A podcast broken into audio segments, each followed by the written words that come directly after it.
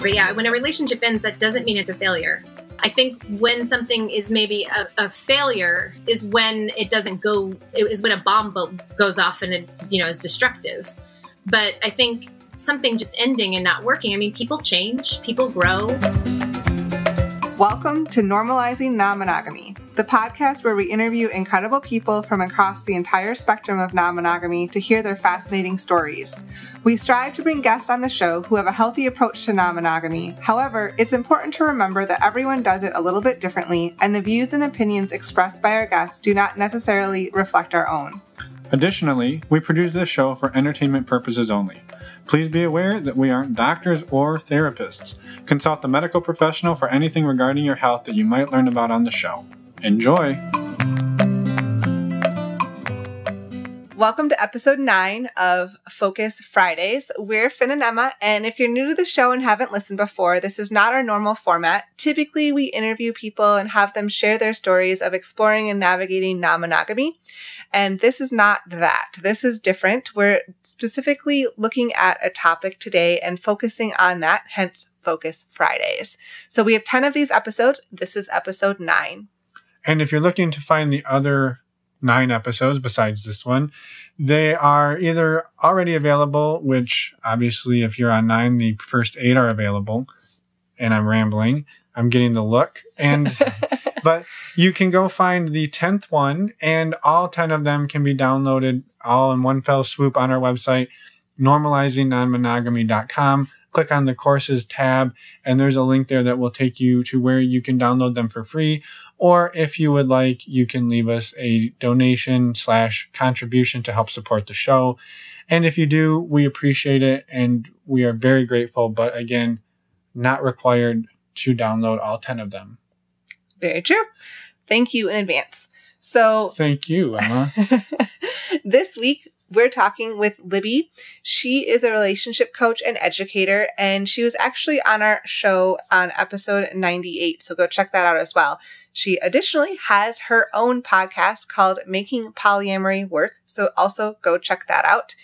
And the other thing I wanted to quickly mention is the overall point of this whole discussion we have with her is to be kind and considerate. And it's a great discussion with a lot of tips and tricks. So stay tuned. Well, but do they need to listen now if you just told them the whole point? Yeah, because there's lots of tips and tricks. Oh, and it's okay. a really good discussion. That was pretty funny, huh? Yeah, you're so funny. Okay. The We also mentioned a peaceful relationship transitions playbook, and this is available on our website in the show notes to download at our website, normalizingnonmonogamy.com. And with that, let's go talk to Libby.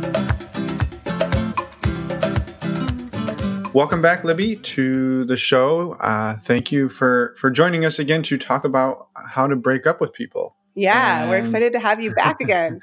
and so, I guess maybe for anybody who's not familiar with you, either from your podcast or your previous appearance on this show, do you mind just a quick background on who you are, and then maybe why you created this content? Yeah, so my name's uh, Libby Sinback. I'm a relationship coach and educator. I'm a mom of two and a partner to three, and I'm queer. And I have this podcast called Making Polyamory Work. It's a little different from y'all's podcast in the sense that it's a shorter episodes, and I'm just talking, offering some sort of tips or insights or ideas on how to make relationships work, how to make polyamory work. And those podcasts come out twice a week on Tuesday and Thursday. That's awesome. That's ambitious, by the way. yeah, very cool. And and we don't we don't feel any competition, so we're short and pretty simple. Um, so I made this content around breakups. This was actually the first workshop that I ever developed, and the reason I created it was because I was having a lot of people in my shared community breaking up and was noticing that it was just sort of rippling through all of our mutual friends and sort of causing people to take sides and causing a lot of pain for everybody and a lot of stress and processing and stuff. And I just really asked myself, and then I started asking a bunch of other people, could we be doing this better so that it didn't cause quite so much angst and pain, not just to the two people involved, uh, although that for sure that, but also so that it didn't, you know, cause a tight knit community of people to continually like explode over and over again. So it was a really like a selfish creation in the sense that I was just sort of sad that to just see my friends and other people that I knew just sort of going through these very painful things and wanting something better. So I actually I started out by just asking a lot of other people like about their breakup ideas and tips and thoughts. And you know, I had some of my own and then uh cobbled together and then did some reading and other things and I cobbled together this uh sort of like breakup best practices. And I have also used this myself. I've given it to other people like friends and who have been thinking about breaking up or have been going through a breakup and are looking for support and I've shared the the body of my knowledge and experience and people have found it immensely helpful so I created a workshop out of it. Awesome. That's awesome. And yeah. Oh, go ahead. I say, and to be clear, this is about. I guess we're kind of specifically talking about breaking up in a relationship, but that could also. It doesn't necessarily have to be a romantic relationship, right? Could you use this on like a coworker or a friendship where you needed that to end as well? Yes. I mean, some of the things here are sort of specific to established relationships that are acknowledged by other people. And some of it is stuff that you can use, yeah, with any kind of relationship transition. And I think the thing that, that I have found to be very true is that when a relationship, any relationship goes through a fundamental shift in how the two people in it are relating to one another, the relationship they had is actually sort of functionally over and there's something new now that you have to sort of acknowledge. So, you know, some of the things that I recommend in the breakup sort of playbook, I've written this thing called a peaceful relationship transitions playbook. And some of those things wouldn't apply to like smaller transitions. But I think even when you're going from being a monogamous couple to being a non monogamous couple, your monogamous relationship's over, your non monogamous relationship has begun. And that's a big transition. Oh, yeah. That I think can, it can be useful to think about this part of our relationship is ending and this part of our relationship is beginning. In long term relationships, I think people go through multiple iterations with the same person, multiple relationships with the same person. And so I think I think there's something in here for people who even aren't thinking about breaking up at all, like as in terms of like ending a relationship and um, and separating from that person completely. However, I will say that what I when I wrote this, my audience was primarily people who are in romantic relationships who are ending the romantic relationship and they aren't sure if they even want a friendship moving forward or not. Right. You know, so it's a major sort of severing but i but i you know like i said i think there's stuff in here for people who aren't severing a relationship but are just changing the terms of it. Because i think that happens a lot in polyamory too right? Like a lot of relationships can go from you know intense and sexual to maybe not sexual and we're seeing each other once a week but we still love each other and we're still intimate and we might make out but we aren't having sex anymore and we're just hanging out like once a week. And that can be a like or maybe even like less than once a week like maybe once a month or whatever you know? And that can be a big people call that downgrading and i sort of like don't like that term because i i just think that's so yeah. hierarchicalizing sexual relationships and hierarchicalizing quantity of time over quality of time. And you know i don't i just don't see relationships that way but you know you could describe it as downgrading. Right. But that's still a major end of one kind of relationship to a new kind of relationship. And you do need to acknowledge the change yeah. and grieve it and grieve the old relationship embrace the new relationship and maybe have a break in between which is one of the things i recommend. Yeah. Well uh, on that maybe let's jump into it and what's i don't know if it's step by step but what's what's how do we get started if we're if we're trying to break up? Not that we are. Well again I, I think that it's important to think about you know that there are lots of different ways in which you can break up with somebody and it's important to think about you know, what are the things that are sucky about that, right? Like, what are some things for you guys that are, that just like, you look at breakups and you go, man, those suck. I don't really want to engage in one of those. Like, what sucks about them for you? Uh, it's awkward. You're, you don't want you don't want to hurt somebody's feelings. You don't want to be lonely yourself. You're afraid you're going to be, yeah, lonely, ostracized, left behind. Yeah, I think sad. I mean, that's a normal emotion, right? I think when something shifts, you might feel sad about it, but it's sometimes scary to be feel vulnerable in those instances as well. Yeah. What about like when someone breaks up with you though? Like Yeah, you might be angry. Yeah. Yeah, you feel like you're not good. Like there was something wrong with you. There was you did Yeah. something wrong, or you're not good enough, or Yeah. there's somebody better than you. You feel rejected. Mhm. Yeah. Yeah, that's a good term. One of the worst things about breaking up, uh, for a lot of people at least, is being blindsided by it. And I think like one of the things that people sort of do with breakups, which I just don't understand, is they tend to do them sort of impulsively.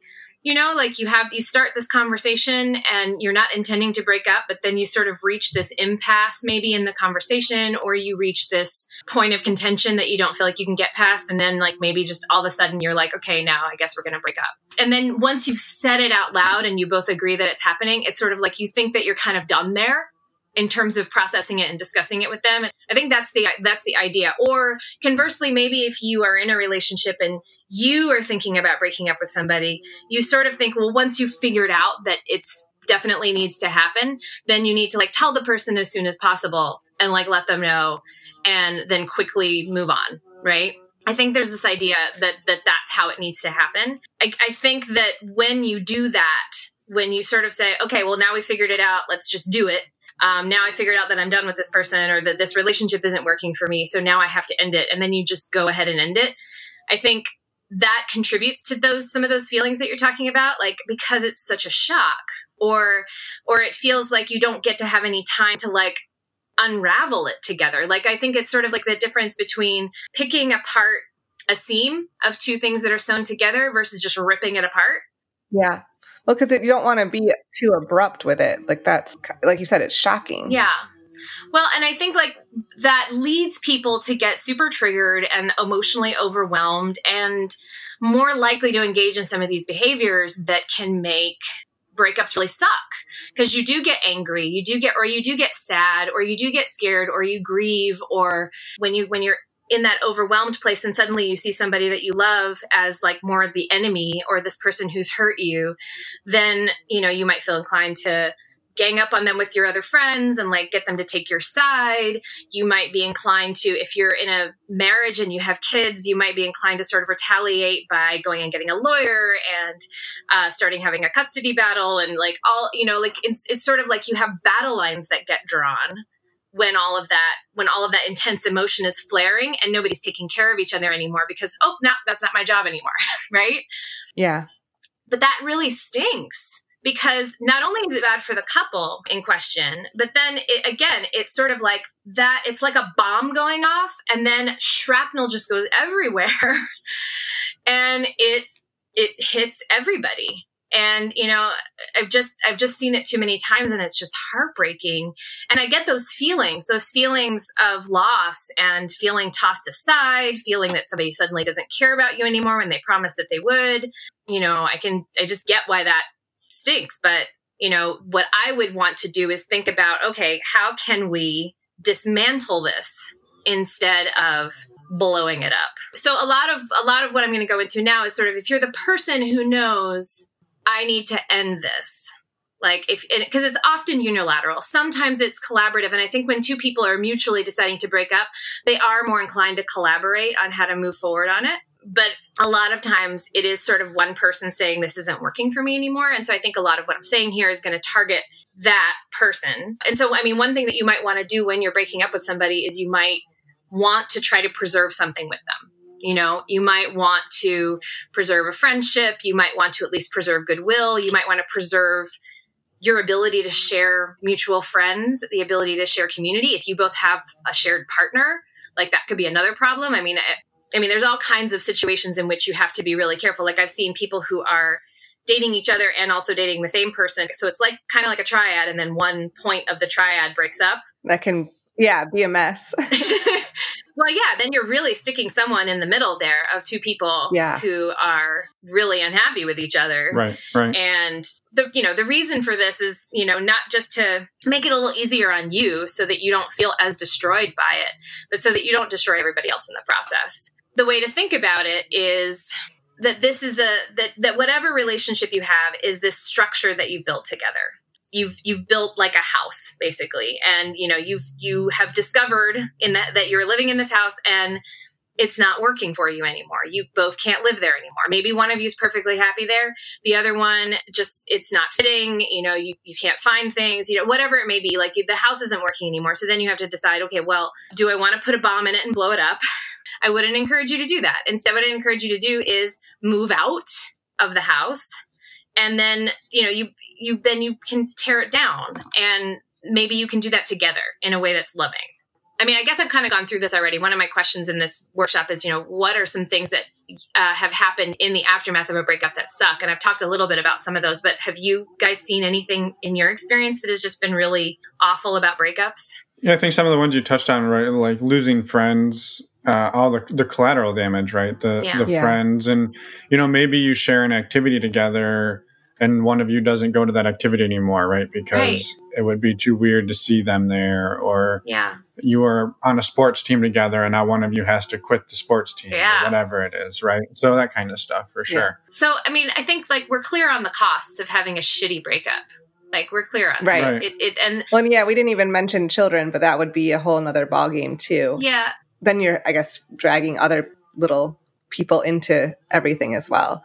yeah, people who you know don't have as don't have agency in society, Right. right? And they don't have the ability to consent or not consent to this situation that has a huge impact on them. hmm Yeah, I, and I mean to be clear, I'm not a lawyer, or and and so that's not you know don't take any of this as legal advice. And and I encourage you if you do have children and you're going to engage in a divorce, please get legal support. But you know, be careful about who you pick. If you really want to do something collaborative instead of something that's adversarial, then find a lawyer who's on board with that because some lawyers aren't, right? Some lawyers are very much like, you got to protect yourself because I've seen shit go down and I don't want you to be on the losing end of shit going down. So I'm going to get you everything you can or whatever. And again, if you don't want to go that route, then you got to find someone who knows how to do that. There are collaborative divorce lawyers out there. There are people who are trained in conscious uncoupling, look into that kind of stuff. So, but, but again, this is more like this is not the legal aspect of breaking up Yeah, yeah. this is just the logistical aspect of it and, and some of it's a mental game right so I'm curious on something, if, if you don't mind me asking. Like, so I maybe what people are hearing is rather than just breaking up with somebody, it almost sounds like you want to drag it out. And I don't know that maybe Mhm. that's is that what you're trying to get at, or are we? Because I I know a lot of people are like, oh, you know, don't drag it out, don't drag it out. You're just making it worse. You're making it worse. Just just break up and be done with it. So yeah. But maybe it's like slowing it down slightly so that it can be a healthier breakup. Maybe like to be healthier, so it's not abrupt and this big bomb going off. It being a little bit slower and th- would be eh, better. Right. And I guess I'm wondering how how do you do that without it dragging it out and making it super painful Yeah. versus just blowing it up? Like how do you strike that medium ground? that's a really good question my advice isn't to drag it out because I, I agree. In fact there's some stuff in here where i say specifically don't drag it out. But there's a difference between dragging it out and slowing down. And i think emma you've got it you you've got it nailed. It's it's i want people to slow down and think through. Imagine this is and this is something i encourage people to do in general when they're engaging in a difficult conversation. Imagine you're approaching a very difficult conversation with someone you love. You prepare you know? And i think spending a little time thinking about what you want to say and what you want them to think and what you want them to know so that you are able to because you really are going to have probably one shot at a good conversation about breaking up. And the person is you know if you're if you're the person again who knows you're going to break breaking up with somebody you know it, it, it is going to be potentially emotional for them to receive that right and you want to make space Yes. for that and sort of be prepared for that and do the best that you can to give them things in that moment like you have an opportunity to prepare you have an opportunity to think ahead you have opportunity you have an opportunity to be generous with somebody So my question then would be are could you give some examples of ways that Yeah. what you've done in this situation, right? So things that you've offered, ways that you've approached this to slow it down and to be generous without again then you don't want to give people hope or false hope that like they could they could salvage this and maybe we're not done because they're still willing to you know meet me every other weekend for brunch or something to that effect I, again i don't know exactly what that looks like Well, so I think there's uh, so much depends on context. So I can give you two examples. One example was a situation where I knew that I needed to break up with somebody. We hadn't been dating that long, but we were crazy in love with each other. And and I initiated that conversation. I knew that that was my job to initiate that conversation because I knew that it was me who wanted to end things and needed to needed to end things. And so I really created a lot of space for us to really honor the relationship in that conversation. And I mean, he, he knew that the that that the conversation was coming. It wasn't a surprise or a shock. I don't think that it was what he wanted, but we you know we had the conversation and so I went through I went through some of the things that I that are sort of like my steps, which are in the peaceful relationship transition playbook in terms of how to manage that. But I, I guess one of the things that I really encourage people to do as sort of a preventative for having these shocking, intense, awful, shitty breakups is actually to proactively periodically take looks at your relationships and see what are the things that could potentially be a problem down the road. What are some things that are not working for you right now? Like, what are some aspects of the relationship that you can see might get in the way of it being something that can continue in an ongoing way? And talk about them and sort of have them on your radar and so that i mean i had a friend who i talked to about this topic and uh, a lot of the a lot of the ideas that i have actually come from her not all of them but a few a few of the really good nuggets. And then one of the good nuggets that she gave me was this one. And i'm not going to name her because i don't have her consent to name her but i just want to say that like this is a borrowed idea which is she said that she never breaks up with anybody. And what the way that what she means by that is she just kind of smoothly you know ongoing is renegotiating the relationship all the time and I think that was an interesting, it was a really interesting perspective that she brought into that, where she's like, if I see something that isn't working, I'm not going to just like wait and wait and wait and sit on it and let it build until it becomes unbearable and then break up. Instead, I'm going to discuss it when it comes up and say, hey, this, this isn't working for me. Can we make an adjustment here? You know, if, if there needs to be an adjustment to how you relate or how many times you see each other or whatever you've committed to, you know, she just continually adjusts. And I think that was a really wise perspective in terms of like being able to be on top of a relationship. And I would say that I've done that. One of my relationships sort of hit a rocky point a while ago. And I was worried that if I was really pushed to figure it all out with them, that we would break up.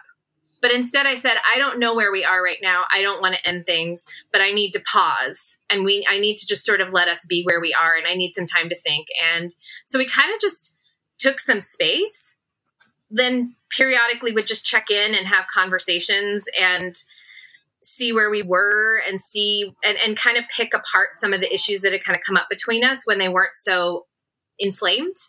And that was that really enabled us to actually continue our relationship and renegotiate it and recalibrate it. And we've done a lot of recalibrating and it's an ongoing recalibration with us. That's been really valuable because again we slowed down. It was a slowing down. It was a let's see what's really going on here instead of a, oh my god oh my god this is so terrible. If i have to decide between yes or no then the answer is no because uh, you know we just can't figure it out. You know but that's again that was a collaboration. You know both of us were on board with slowing down and i could see one person being like no i need to know now. Are you in or are you out? And let's move on if you're out. I have like sort of a list of tips yeah, let's see. if that it. might be useful. Yeah, and I yeah, have let's a do tip, that. I have a list of tips for if you're sort of on the receiving end of one of these conversations about uh, one of these breakup conversations. Like again, I think you get one shot at having a good breakup conversation because if you do it badly, then the person's not feeling like there's enough investment to sort of work on it after that because you're ending things. Right. So I think you get one shot to like make it good. um, but unless I, you screw it up so bad, you get back together and then you get to do it again later anyway. Yeah. Oh, aren't those fun though? Those on again, off again relationships that just are an ongoing series of bomb explosions. um, that's fun. Really? No, it's not. All right. So tip number so, one. if you're being so, this is a list of things on. If you're on the being broken up with end of things and this is really hard. So I want to acknowledge it's really hard. But when someone is willing to tell you how they feel and where they are, it's worth it to thank them for being honest, you know, for telling you, for saying, hey, I I'm really glad you're telling me where you are on things. And I'm really glad you're willing to have this conversation with me instead of like ghosting on me or just checking out of the relationship, but letting it drag on. Because I do think it takes a tremendous amount of courage to be the one to step up and say, this isn't working. Right. Yeah, for sure. And I mean, how many times have we seen the, the other thing where these folks are functionally broken up, but nobody has the guts to say it. And so they're both torturing torturing each other or they're both checked out or one of them's checked out and the other one is in a mess of anxiety and misery and but nobody's called it yet you know yeah. so the right. person and all, all the people from the outside look at it and yeah. be like why are these people still together they're miserable right right right so if you're the person who gets to hear someone be brave and bold and willing to step up and say hey this isn't working and we need to end this and i'm going to tell you my feelings because it's scary and yeah. so if you can in any way say thank you for bringing this up, thank you for being willing to talk this through with me. I mean, it's of course it hurts, but it's so much better to know and move on. You know, uh, uh it's horrible. I think when to your point uh, Finn about like the the dragging it out, what drags it out sometimes is that uncertainty, that lack of clarity. And when someone's willing to bring some clarity and clearness to a relationship, even if the clarity is it's ending, that at least gives you a point where you can move on. You know, and instead of being in this state of anxiety and uncertainty. So if you can thank them, that's good. Uh, the second thing that I really recommend is believe their words more than their actions. So, and again, this is for your protection. Because if you are um, in love with somebody and then they are breaking up with you and they say that's what they want, but then they send all these weird mixed signals, you you have to sort of filter the filter out that noise and just focus on they said they want to break up that is what we are and so i'm going to act accordingly again so, i mean if you are going to get back together if that's something that you want sometimes you still have to just completely demolish things first again to go with the analogy of a house if the house is falling down and you've decided you're going to move out maybe you will build another house together someday but the one that you had if you just try to fix that one up, you've already been trying to do that. It's not working. You got to tear it down and just let it be torn down. And then if you want to build something new, you can pull out a blueprint, pull out some materials, and start making something new together. And I have done that too. And I think it's great when you can do that, but you have to destroy the thing that's broken first. If you're, you know, so that's that's my tip there is just if, if you just move on when someone says it's time to move on, even if they're not consistent about it and so then the other the other third piece of advice that I have is don't press too hard for details around why beyond what the person's willing to tell you. And that is again just for your own protection. Whatever the person is telling you, they if they're following my instructions, then they will have thought it through and they will have thought through what's the compassionate information that you need to have so that you can move on. And all the random shit that's in their head that you don't need to know, you don't need to know because you're you, you don't want that person in your head criticizing you. You don't want that that stuff in your head swirling around. You don't want to say, "Well, but I could fix that." You know, you have to accept what they're saying and not fight it. And the the more you seek out information from them, the more it's just going to give you something to torture yourself with. So I just encourage you to trust them. Right. Well, and by doing just by it sounds like by doing yeah. those things, these tips that you're you're saying may be very very difficult but you're also creating that safe space for that person that's tell- breaking up with you. You're creating a safe space for them to tell you that. And then your response will may not be what you want to hear. You're still, you're, I guess, acknowledging that you're hearing yes. them. And I think that goes yeah, a long yeah, way. Yeah, That's exactly. where I was trying to go with that. Yeah and that's a good point. I mean, you know, I'm a big fan of always reflecting, active listening, reflecting back what you're hearing. That's a practice that I encourage everybody to to engage in, especially in difficult conversations. And a breakup conversation is just a really fucking difficult conversation. So the more you can give, yeah, give the other person space to talk is good.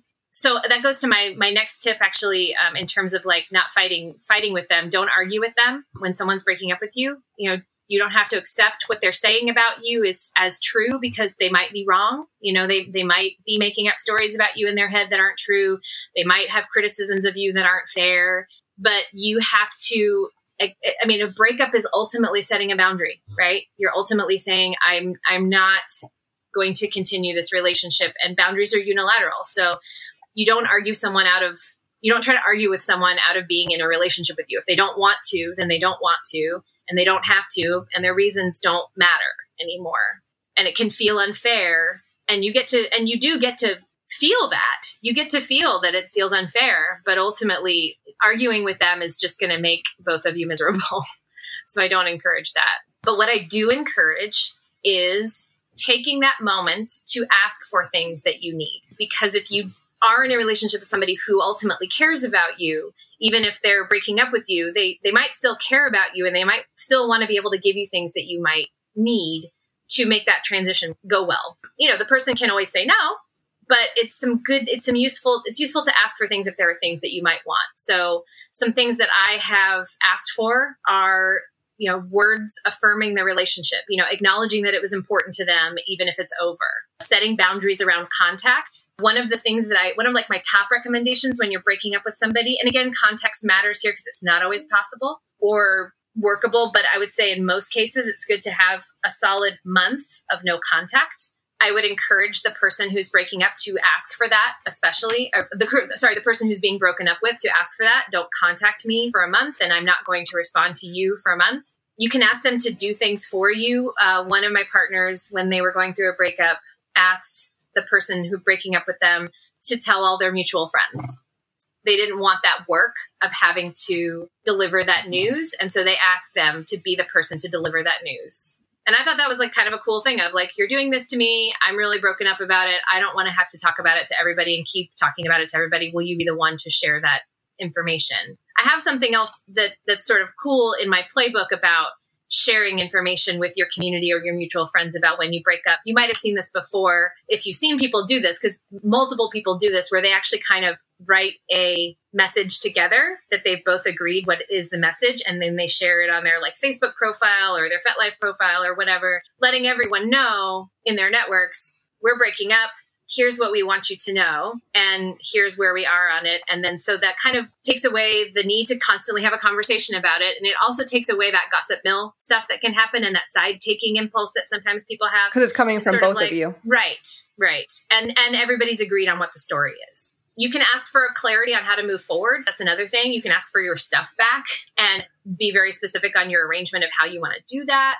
And if the person that's breaking up with you hasn't read my peaceful relationship transitions playbook and isn't following the playbook very well, you know, you can sort of guide the process and ask for some of the things that I have in the list of things that you should be doing if you're breaking up with somebody or that I encourage you to do. And then after you've kind of gone through that process in the aftermath, I encourage people who are broken up with to just be very consistent about not being in contact and be very consistent in their boundaries. And, and then take care of yourself. Like really do a lot of self care. There's some really good articles on how to go through breakups, but like the best ones that I've heard are, you know, when there's sort of a an, an empty space in your life, figure out like I wouldn't go right away trying to fill it with a new relationship necessarily, although some people do that.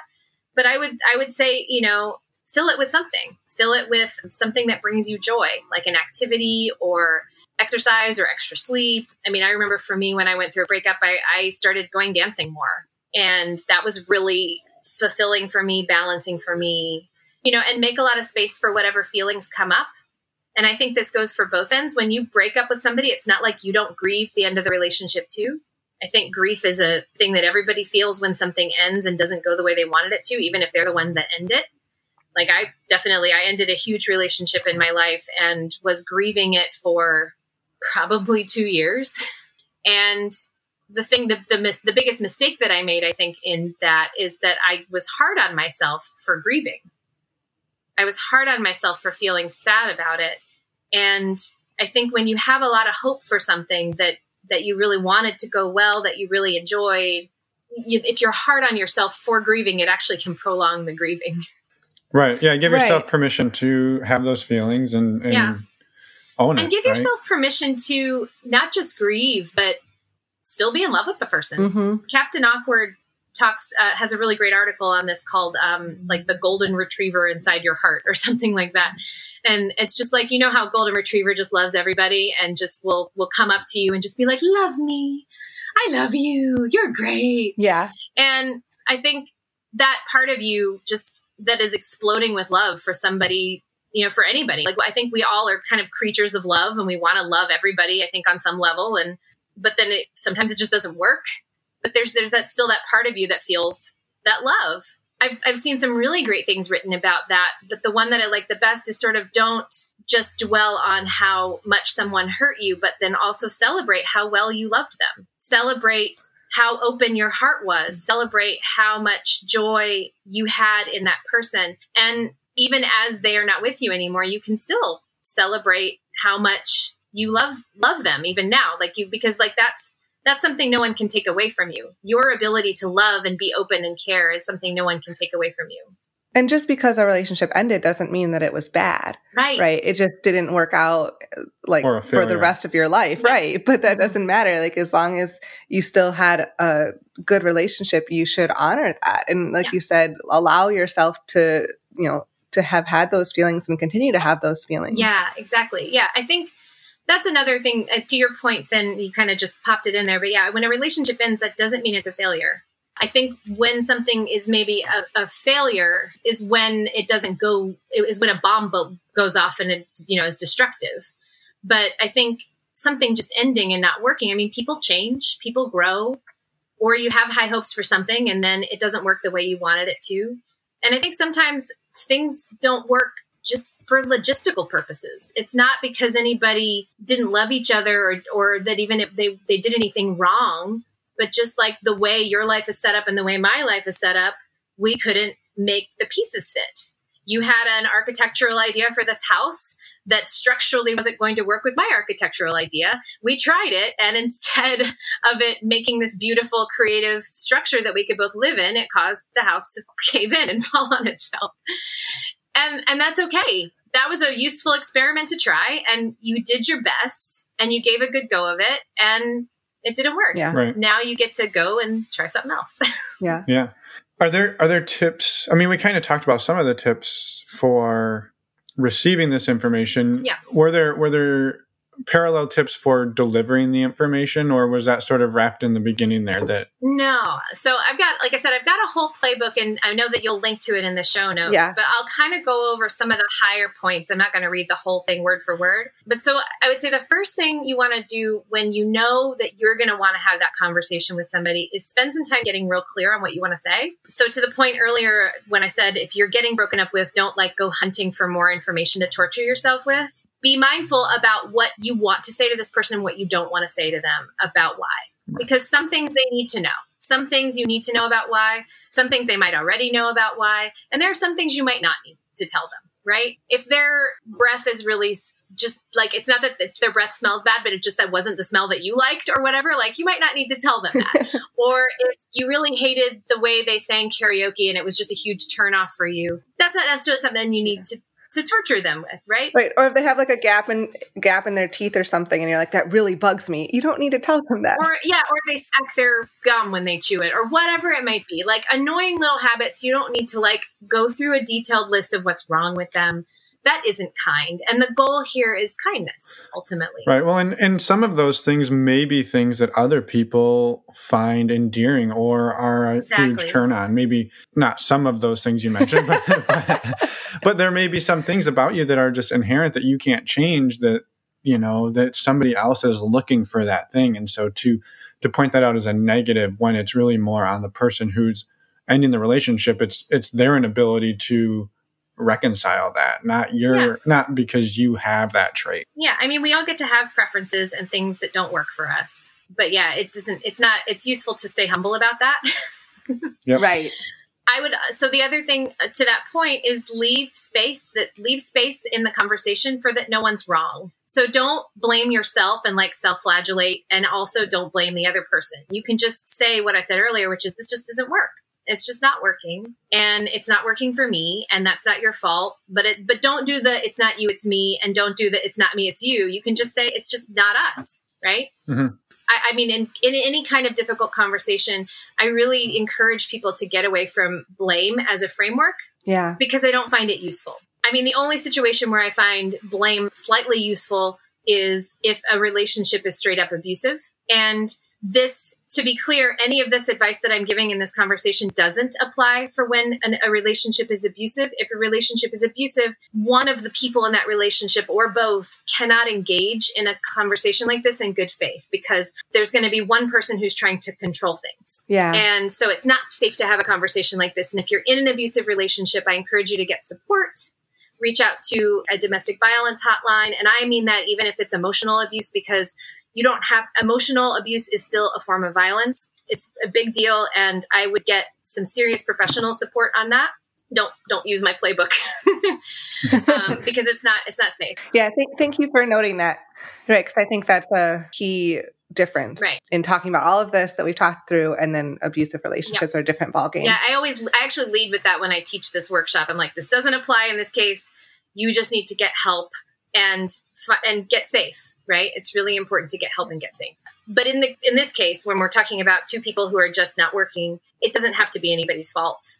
Also, another piece of advice I have is don't center your need to be liked and to come out looking great in this conversation. You need to leave a lot of space for this person to be hurt, angry, resentful, wanting you to die in a fire.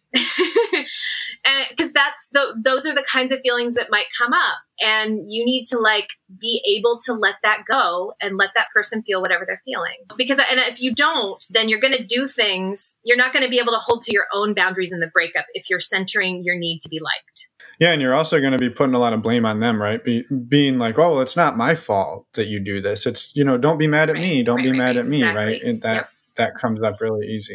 And then the the other thing, and I think this goes both ways. When a relationship is over, at this point, your investment in that person is significantly reduced. So you don't want to try to facilitate the other person's personal growth at this point. And I've seen this happen a lot. When someone is breaking up with someone, they want to be able to give them some tips on how to do better in their life moving forward. and uh, the typical response to that is, "What, guys? Like, fuck you." Yeah, I was Right. gonna say, go fuck yourself. tell me you're ending things with me. Don't try to tell me how to live my life moving forward.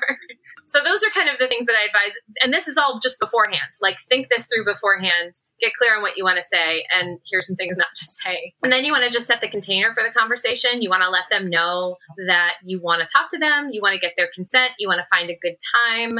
And i mean i don't think it's some people you know would quibble with this. I don't think it's a terrible idea to say that i need to have a serious conversation about this relationship.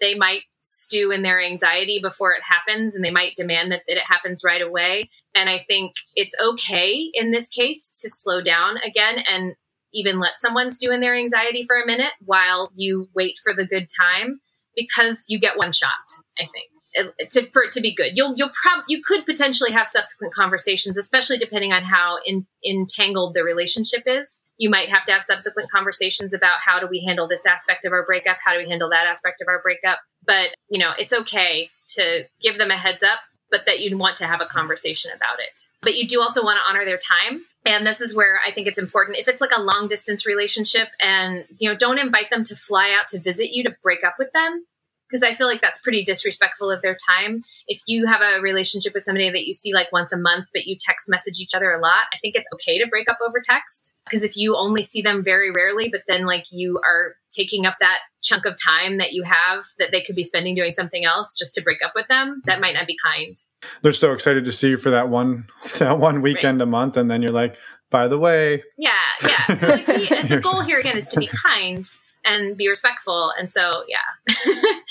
but you know, if you have a long-term, deep invested partnership with somebody and you see them regularly, again, you want to honor their time in a different way, which is honor the time that they've invested in you by giving them a good long chunk of time to discuss this together because that's honoring it Right. as well. And then just be real clear. Be as clear as you can that about what's happening and that at the end of the conversation that the relationship is over and that's not negotiable. Right? Yeah, not like, oh, if if I do this, this, and this, what do you think? Can we still make it work? Right? Those types of things. Yeah, right? don't That- leave Yeah. them a window and don't and don't use a breakup conversation to try to control somebody and get them to do what you want.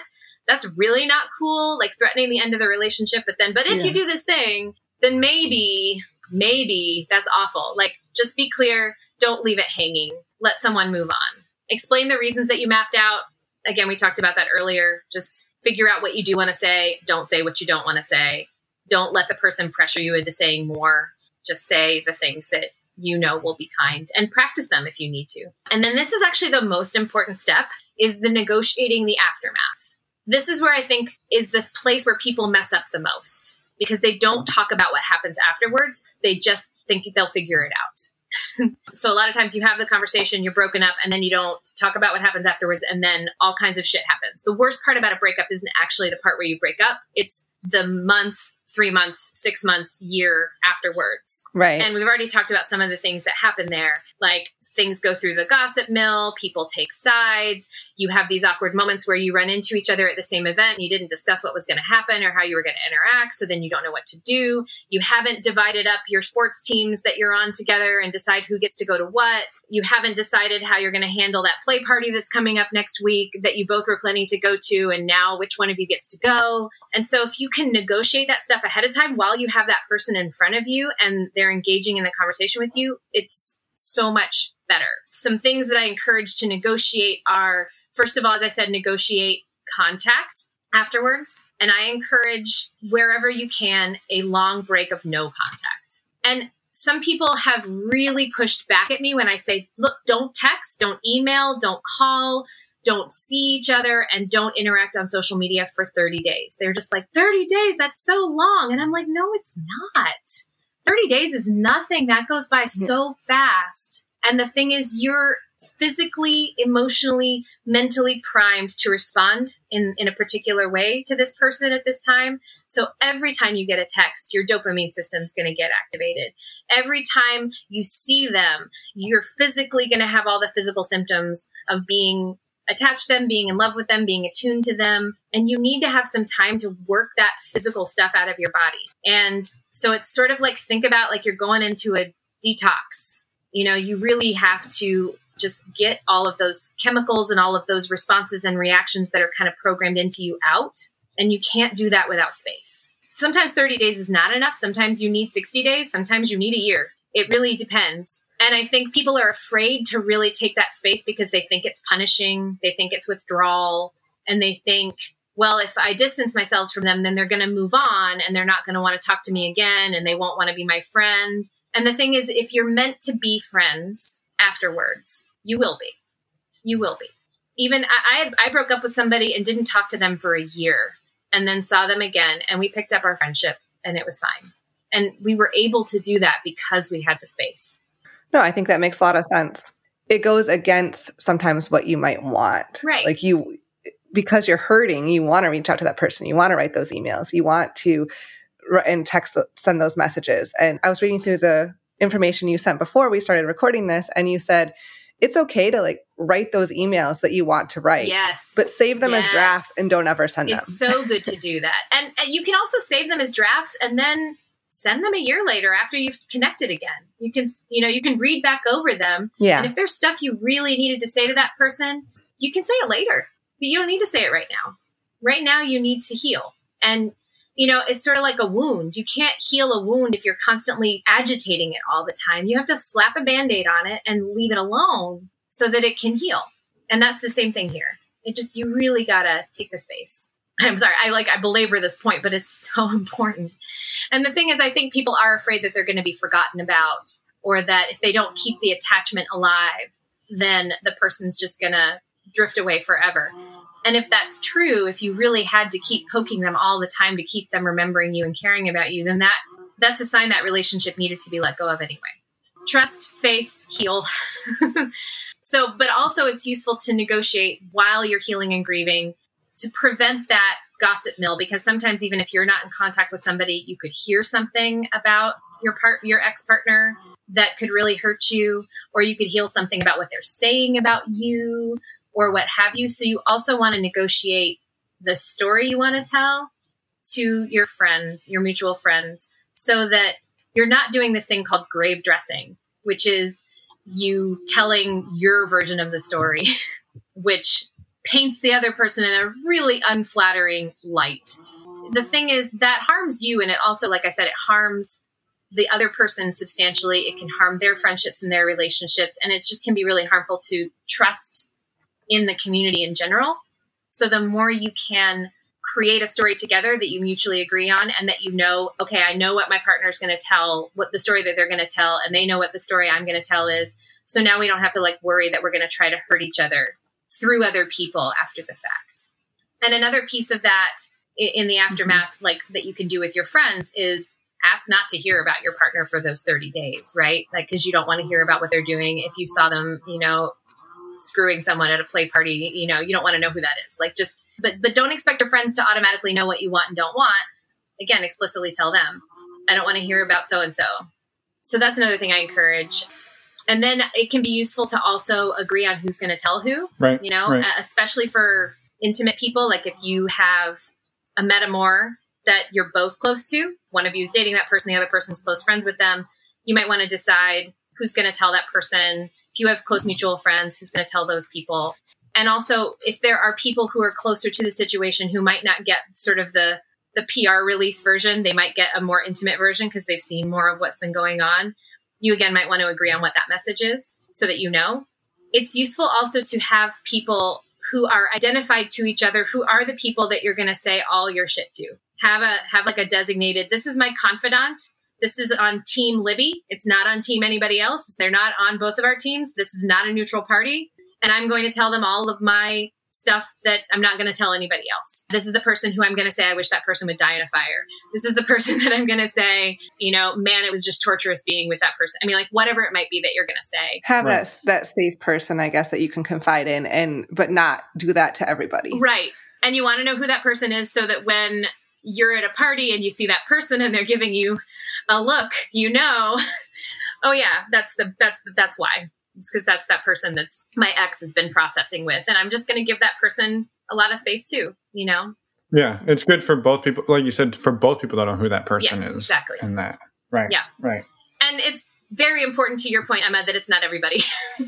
you get, I would say you get max like three people. But if you're going around processing with anybody who will listen, that's that's really not fair to your partner or your ex partner. No. It's really not fair to them. Yeah, for sure. To the next point, discuss how you're going to share space if you have a shared community. So uh, negotiate which parties you're going to go to. One of the things that I worked out with my um, one of my partners, ex partners, was I said, okay, you're a little less outgoing and social than I am. So if you are RSVP to an event and I see that you've RSVP'd, I just won't go and like I just made that agreement with him, and I was like, wherever you want to go, I'll let your your your choice prioritize, take priority over me, because I, you know, he was just a lot less social. So I wanted him to have the social spaces that he wanted, right? And I think that's really important because I've seen people sort of one partner or the other partner sort of race to the RSVP to RSVP first, and then the other partner just feels like they can't go to any social events. Yeah. Yeah. So, well, I would imagine too, you can also negotiate the statute of limitations on that, right? Like you don't have yes. to do that for seven years. You know, maybe it's maybe it's for the first year. That's what you do, or the yeah. first six months, right? And then have that conversation with them and be like, hey, would you be okay if we both showed up at this thing? You know, that right. type of conversation. Yeah, I would say mostly you're negotiating that just for that time of no contact when you're not going to be discussing it and negotiating it. And then, yeah, you can right. definitely revisit it and see how it would feel to interact after you feel like you can be around each other. Which goes to, I think that it's useful to have a plan for how you're going to reinitiate contact after you've been out of contact. Decide, are you going to email each other? Who's going to do the emailing? And then leave space for the possibility that after whatever set amount of time you've agreed to be not in contact, that you can say, I still need more time. That needs to be okay. Yep. You know, it's not like, oh, we've checked off the box of 30 days. Now we have to go and be at the same parties again. And now we have to be on each other's social media and all that stuff. It's like you get to say what feels right for you. Social media, by the way, I can't say this enough, which is really don't, uh, at the very least, unfollow each other if not block each other. People sometimes take up being blocked on social media as like the ultimate like shunning and I think you can block someone for your own mental health and well being or for the other person's mental health and well being just to not have to see you and interact with you. It can be a protective thing, not necessarily an attacking thing. And it can change in the future too. Yes, it, it's not a forever thing. Exactly. Yeah. Uh, none of these things are forever things. But in the time that you need to heal, I think it's just really important to have space. And social media can be such a mind fuck sometimes, right? Like you see Oh yeah. pictures of someone having so much fun and they're or you see evidence that they got invited to something you didn't even get invited to or whatever and it's just so much better to shut that off Well, and, or the the ultimate, which would be you break up and then two days later, Facebook wants to make an album Oh, of your memories from the last seven years. Of, like, remember the time you guys did this, this, and this, and you're like, fuck. yeah exactly yeah and unfortunately like facebook will actually if you say if you tell facebook you're in a relationship with somebody and then you tell facebook you broke up which you can do if you're monogamous right you can say you can change your relationship status facebook actually won't do that to you but that doesn't work when you're non-monogamous because you, you can't declare you're in a relationship i don't think with like five people and then tell facebook that you're broken up with them and also i'm not sure that you should give facebook that information Right, Right. right. yeah but yeah so i'm a fan of the block i'm at least a fan of the unfollow and you know if you're in facebook discussion groups together or um, that kind of thing it can be useful for one of you to take a break from one of those and just say i need Sure. to not be in this place and and again it can be useful to have places that belong to you Mhm. and so i encourage you to also ask your friends who if they're if, if the, the social hub type people who are doing a lot of the inviting and organizing activities to say hey can i have an invitation to something where i don't have to negotiate it with my ex Yeah. so i can just be in an, at an event and not worry about having to run into them and vice versa like hopefully you're being generous with each other in these situations and you can trade off and share. But i think it's really good to have spaces that belong to you or that feel safe Right. to you. So that's the negotiating part. That's really all i've got on the negotiating part. The thing that that then you can do which i think is really cool and i also have to credit my friend for giving me this idea but i've done it and it's amazing is you honor the relationship. You can thank each other for the time you've had together appreciate each other for the things that you were to each other. Grieve together if that feels like something that would feel good you know like cry with each other about how this isn't working and how sad you are. Like acknowledge that with each other. Talk about happy memories you had. You can burn stuff together. Like you can make a like a, a you know a little ritual burning. That's something you could do together. You can return each other's stuff and and thank them for the the things that that you gave each other that you that you had together you can talk about what you'll miss. Talk about hopes that you had that you're sad will never come to be. And then talk about what you've learned and how much this relationship impacted you. I think that's really powerful to again create this sense of meaning. Then it doesn't feel pointless. It doesn't feel just heartbreaking. It feels like it had a purpose it gave you something valuable and you'll always know like i'll always know that i taught such and such this thing and or i introduced them to this musical artist and and that's something that will always be a part of them and therefore i'll always be a part of them even if this relationship isn't part of them anymore mm-hmm. Right. Yeah. Like if you went to a concert together, every time you hear that music, it might trigger that memory of that person, but that's a really wonderful memory. So that's a good it could thing. be yeah i mean that's the goal i think Yeah. there is to just instead of you know being angry have a moment of like just standing at the graveside of your relationship and and have a little wake for it you know?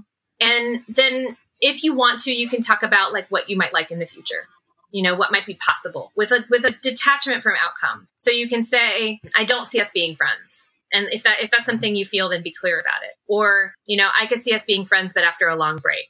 You don't want to dangle hope at people though because that's not really that's really not cool. And that's another reason for the no contact because i feel like i've seen this a lot with people who again they want to be liked they want to maintain this friendship even though they're the ones that broke up with somebody. But every message that the person that that they broke up with gets is sort of like dangling hope at them. And so you don't want to do that. You you want to make the opportunity to heal. And then you want to end the conversation you know at some point you want to end it and really end it and i really don't recommend things like breakup sex or breakup kissing or breakup sleeping over i don't recommend those things feel free to do them if they work for you but i Or do them with somebody else. yeah.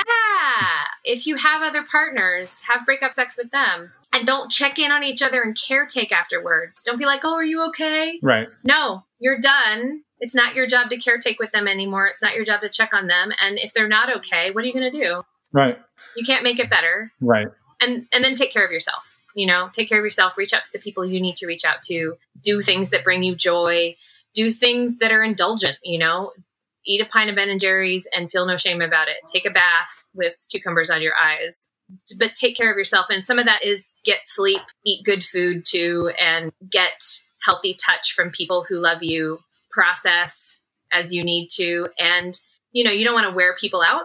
Yeah. so you want to make sure you get consent to process things with the people that are your support people. But do do get that. You know, that's important. Um, I have more stuff in the transition book about like some kind of specifics, like if you live together, how to handle that. If you have financial enmeshment, some things to think about. If you're legally married, again, I'm not a lawyer. So mostly what I say is get a lawyer. um, and then just some general like tips around children because as we pointed out children are sort of innocent bystanders that can really get wrapped up in this and yeah and then i also just have some quick tips around if you're not the person breaking up but you are in proximity of those folks some things you can do yeah and that was something i was going to ask about Yeah. and and maybe this is a whole different topic that is way too long to go into but being being the the partner who's supporting somebody who's going through a breakup right so that can be a really precarious place to be Yes. where or know, even a close friend with well, someone who's right but if yeah. you're but if i'm in love with you and we're married and you break up with a boyfriend and now you're crushed for weeks and weeks and weeks and i'm like hey well i'm still Right. here like it you it Yeah, can really yeah. start to make you feel like do i mean nothing if you're this broke up over somebody else and you have me right so uh, there's a whole host of feelings that can come back up yeah that's true when you're that person. So I think that maybe is a, a probably a much longer conversation than we want to launch into, but it's it is something to maybe think about and as we part ways of like that's a that's a tough place to be. Mhm. Well, I have one thought about that, which is, you know, if someone you love died or someone you love moved away or got sick or anything like that, you know, and, and let's not even pretend it's a romantic partner. Let's pretend it's a, you know, a parent or a sibling or a close friend and you lost that relationship. It's reasonable for grief to overtake you. Mhm. And you're not necessarily consoled by having, like, if your mom dies, you're not necessarily consoled by the fact that you still have your dad. you know, you want your mom. You're not necessarily consoled if your one of your friends stops being your friend just because you have five other friends. That friendship meant a lot to you. Right. So if I was the partner of someone who's going through a terrible breakup, it's just hold space for their grief, and I, I that's hard. There's that ring theory of um, support around grief. Have you heard of that? Mm-mm. no This idea that if you're in the center of the ring, you're the person who's going through the difficult thing. So if you're going through the breakup, then you're the person who's going through the breakup and you're grieving. Then there are rings of support out of it. And if you're the partner of someone who's going through that, then they are going to dump out to you. And if you're feeling pain about their pain, you don't put it on them. You bring that out a level someone else you bring that out to your friends or your your you know your circle Mhm. and then they dump out you know it's a dumping out and then putting support in. Yeah. because you can get worn out. Absolutely you can get worn out hearing about your partner's grief and being loving and supportive and holding space. And you might want attention and care and you might not be getting it because they're too you know distraught. It, you know but i think that the if you push to my way earlier point if you push yourself to get over it and if your partner's pushing you to get over it that actually makes it have a tighter hold on you Right. that's just how feelings work. I, I think that it sucks, but like if you stuff them or wrangle them, they just sort of get a tighter grip on you.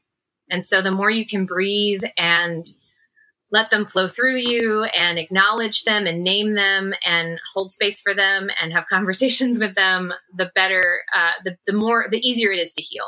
Right. So that would be my advice there. And just in, in general, like community members, take care of yourselves, dump out, not in set limits, you know, and as a partner, you can set limits too. Like you can say, okay, I'm willing to process this with you. Okay, now I'm tired. I, I need a break. I can't keep processing this breakup with you right now. It's kind of wearing me out. And I don't want to get resentful. I don't want to get irritated. I don't want to get angry. So I'm going to need a break. Yep. You get to have that. You don't have to Right. be endlessly willing to have 5,000 conversations about something, but don't put it on your partner to not want to. right You know, you set the limit. Let your partner feel whatever they feel. And if they need to go find someone else, they can go find someone else. Yes. Yeah. For sure. For sure. Awesome. So, yeah well in the interest of time and not taking up your whole day I could talk about do this. you have any We're other breaking up with you, Libby. Oh, Yeah. it's okay.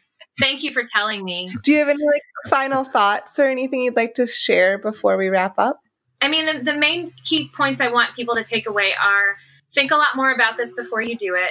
Slow down, listen to your feelings, and take a long break to heal, uh, and and allow that allow that healing to happen, and have compassion for yourself, Right. because Right. that's and compassion for your ex. I mean, just compassion all around. But I think first it starts with compassion for yourself. And we'll put links, like you said, to the worksheets and everything that you've got so people can get a little bit more information. If they want to review some of this, they can. And, and yeah, all if they of want to see it in writing. Yeah, and and all of your contact information too. If people need some additional help, they can reach out to you and and work out, negotiate how that's going to look. You know, right to make that happen. Mhm.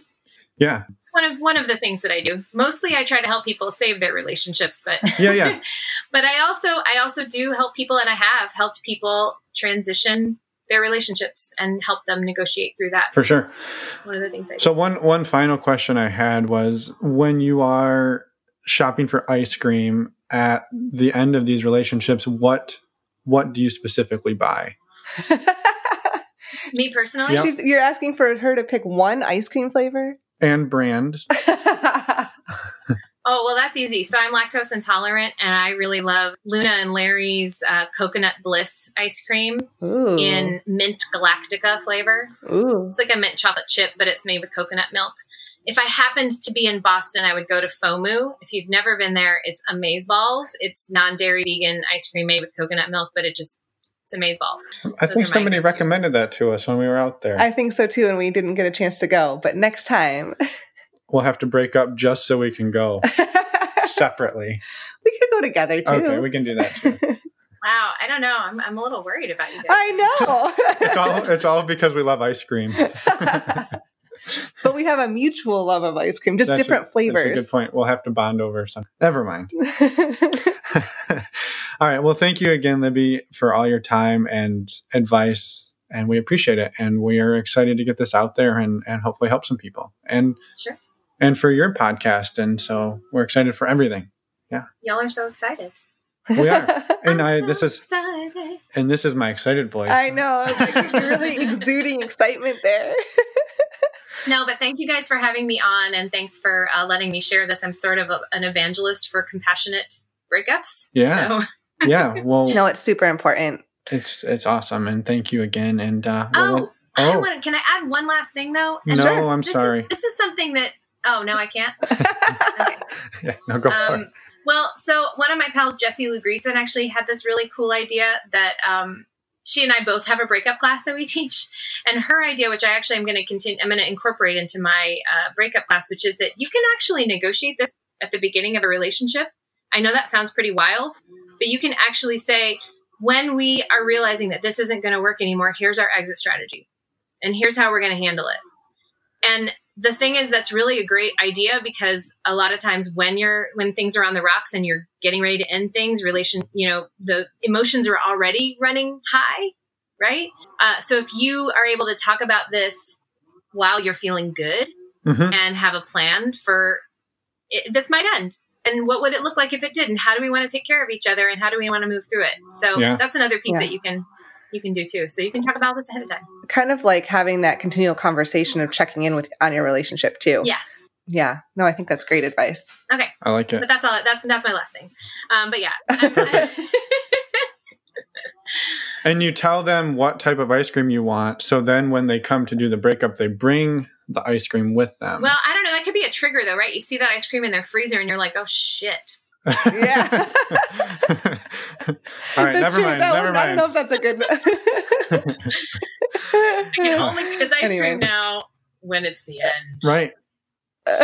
Such a minefield. It'll change your favorite ice cream because if you only eat it when you br- get broken up with, you're not going to like it very much. yeah why do you hate ice cream so much finn why do you want to destroy our love of ice cream I love ice cream so much that I we do have a little bit of a addiction. addiction. Mm. and we're both lactose intolerant, but we just eat the I shit anyways. I we try just- to- We just do it, and then deal with it.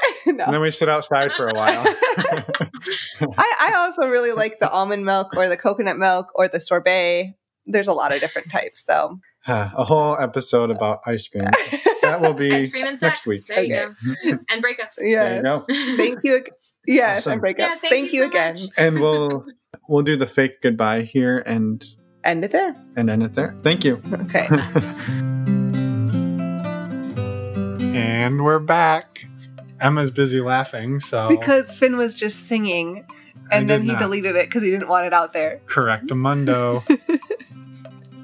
So we're back. Thank you, Libby, for sharing everything you shared with us, and thank you to all the listeners who listened to all the tips and tricks, even though Emma gave away the cart with before the milk. No. How does that go? No, I didn't give away anything. Give away the cow with the farm. I don't know the saying, so Clearly. You, you clearly don't know it either. Put the cor- har- uh, no, it's put the cart- horse before the cart, right? No, Well, cart before the horse. The horse always Damn goes it. before the cart, I almost had it. unless the horse is backing the cart up. Okay, put the cart before the horse. All right. Hey, Thank you know you. what? I got it right faster than you did. Thank you, Libby, for putting up with this nonsense and for all of your wisdom and your show. Again, her show is called Making Polyamory Work. Check it out. Support her. She's doing great work. Also, what do we got next week? We've got episode 10, the finale, The fin- grand finale. I know the final episode in this season one of our Focus Fridays. We will be talking again to Catherine, who was in episode two of Focus Fridays. We're going to be talking about bringing up non monogamy to your partner and tips and tricks to do that. We actually had some people call in, some listeners call in and leave us voicemails, and we had a few emails as well. So we talked through those voicemails and emails, and stay tuned. Come back and listen next Friday.